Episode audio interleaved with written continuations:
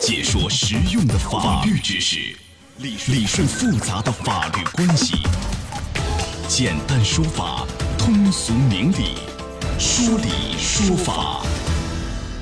好，接下来我们进入到法治在线的说理说法，我是主持人高爽，继续在直播室向您问好。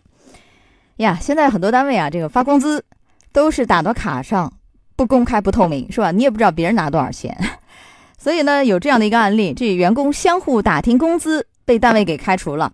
就单位的薪酬保密制度到底合不合法？能不能说我们这个保密，你不能打听，打听别人的不可以，你打听了你就违反规章制度，要被开除等等，是不是合法啊？今天我们来关注一下这个事儿。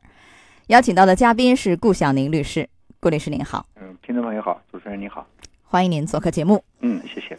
好，咱们首先来看案例啊，这个。刘志敏在二零零九年四月进入到天龙公司上班，然后在二零一二年的一月签订无固定期限劳动合同。那么在二零一二年的四月呢，天龙公司以刘志敏等七个人要求加薪为由，解除了和刘志敏的劳动关系。后来，刘志敏向无锡市西山区劳动呃仲裁委申请仲裁，要求天龙公司支付非法解除劳动合同的双倍经济补偿金，也就是经济赔偿金。那么这个事儿呢，仲裁委不支持。后来呢？呃，刘志敏起诉到法院，在法庭上，这个被告天龙公司就辩称说，刘志敏的诉讼请求不合理。啊，刘志敏呢，在签合同和进场的时候，已经签收了员工手册，不得打听彼此的工资，影响工作。刘志敏被除名的理由是串通同工种的这个多名员工，啊，以加工资为由消极怠工，经过教育没有悔改表现，经理部和职工代表大会一致同意给予刘志敏除名处理。公司的制度是合法的，在对刘志敏的处理上，程序方面也是合法的。但是这个案件呢，后来无锡市西山区人民法院啊判决是什么？天龙公司要支付刘志敏赔偿金，也就是说，这个法院是判天龙公司是违法，要给予赔偿金。后来呢，天龙公司上诉啊，无锡中院呢又驳回，维持原判。这个案例您给分析一下，顾律师。实际上，我们在看到的是天龙公司对保密方面做了一个这么一个约定，但这个约定呢是不符合劳动法的，所以我们觉得这个法院判决应当是对的。嗯，他这个规定为什么不符合劳动法？你看啊，这样我再讲一下，这个天龙公司呢，其实啊有一份对外发的一个通告，通告里这么说啊，说根据公司员工的工资制度，他们有规定，公司的员工个人收入这个。严禁相互打听、攀比，影响正常工作。如有违反者，公司是一律以除名论处。嗯，然后呢，他说已经在员工大会上等等进行强调了。嗯，呃，说如果是你薪酬有问题，你可以自己个人去找这个啊分管领导去谈沟通，但是呢，必须按正常渠道，绝不能采取联名上书的方式，否则就开除，是吧？这样的一个规章制度，即便是他经过了职工代表大会。啊，这个大家同意啊，或者是公示到这个墙上，发到每个人手里，程序方面似乎是似乎是没问题，但是实体方面是不是合法？就是我们国家就这个问题，员工的薪酬要不要保密？因为我们说法律有规定，同工同酬，嗯嗯嗯，同一个岗位，我相互问一下，怎么不行呢？怎么就不行呢？我不问，我怎么知道你是不是同工同酬呢？那也许干一样的活，你给他多，给我少。是吧？是的。这个法律到底有没有规定？能不能说用人单位说发钱这事儿保密，行吗？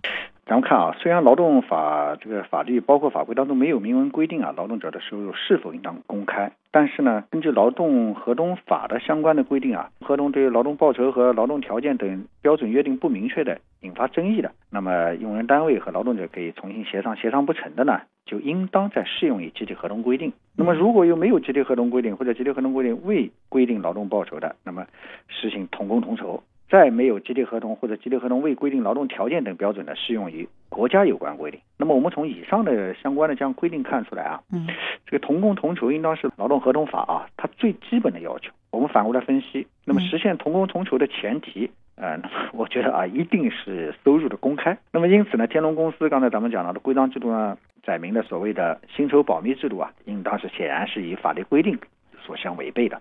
所以呢，我们说该规章制度可能不符合法律规定，呃，它也不能够作为法院审理的这么个依据。因此呢，没有听到这个天龙公司能够举证证明刘志明等等他存在着消极怠工啊、影响正常经营等等这样的一个严重违反劳动规章制度的这么一个规定。呃，法院最终判定天龙公司解除劳动合同呢属于违法解除。那么么我觉得这是符合法律规定的。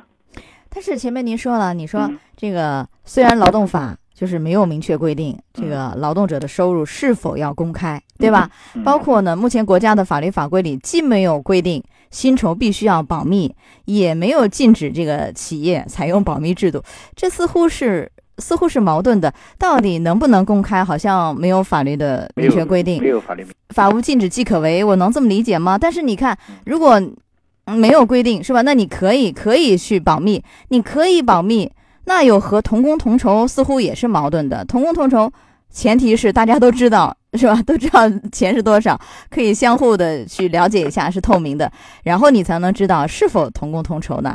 你都保密了，就没法同工同酬。那你这个和同工同酬似乎也是相矛盾的。那企业到底能不能制定保密的这样的一个规章制度？首先，这行不行？因为像这个案件里，它有一个很明确的是什么？啊、是刘志敏这这几个人七个人吧？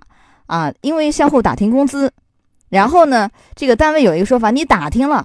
我就认为你是违反规定，我就把你开除了。嗯开除他这个解除啊，解除劳动关系，这是一个明显的啊，是一个违法解除，因为这不是一个就是可以解除劳动合同的一个理由，法定的一个依据，这能理解。但是你在单位的规章制度里，你能不能说我保密，这行不行呢？如果我没有说开除的问题，只是说我们保密，这行吗？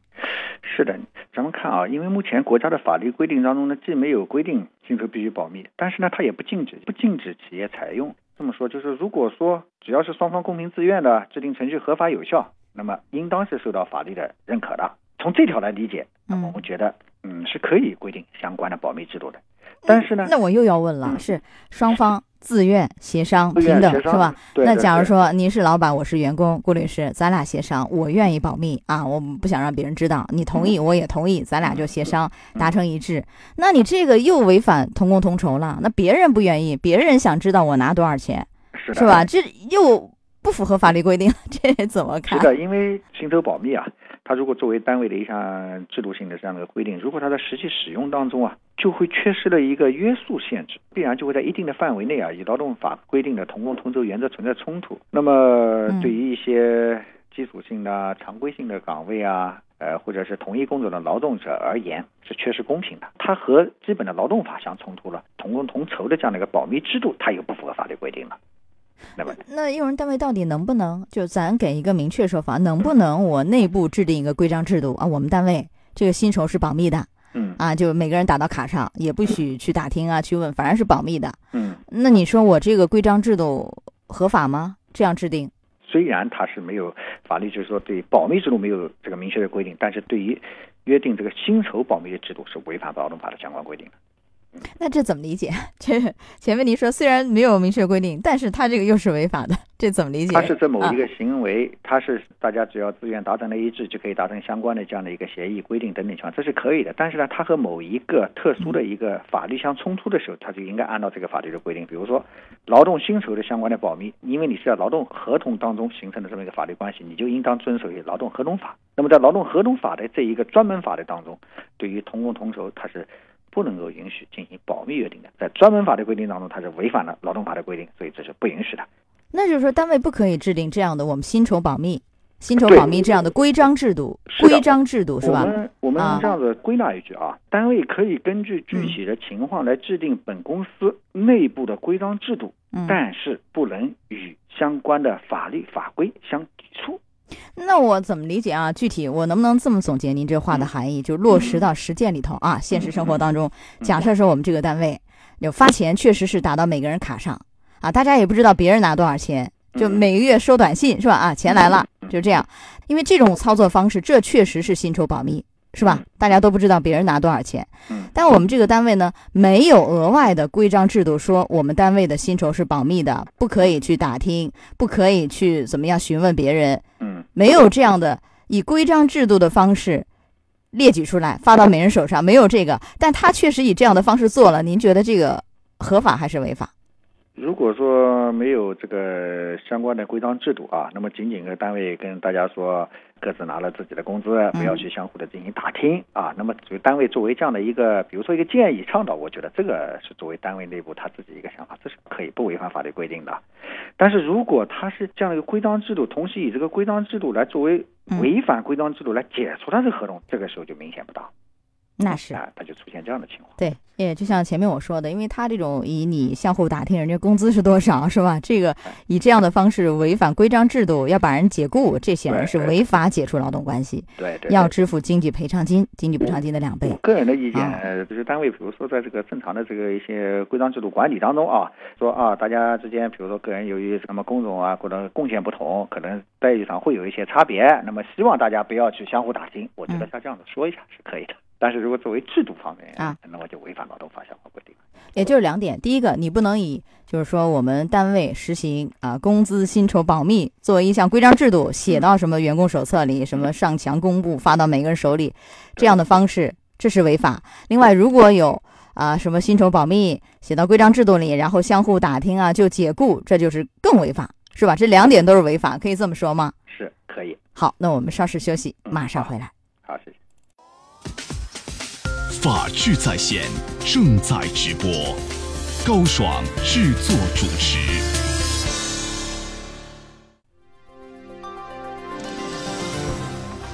员工相互打听工资要开除，单位的薪酬保密制度到底合不合法？法治在线继续为您讲述。好，顾律师，我就还有一个疑问，就虽然说我这个单位没有以规章制度方式列好啊，不可以去什么打探，但是呢，就就单位的做法确实是以以实际行动在在进行薪酬的保密，对吧？那我员工我要想主张同工同酬，我因为我很好奇嘛，是吧？嗯，这个同一个岗位是不是拿的钱一样多？如果不一样，我还可以依据法律规定来维权。对吧？那我又怎么样去主张维权？就如果以这样的现实情况下，单位这样一种操作方式下，我劳动者怎么办？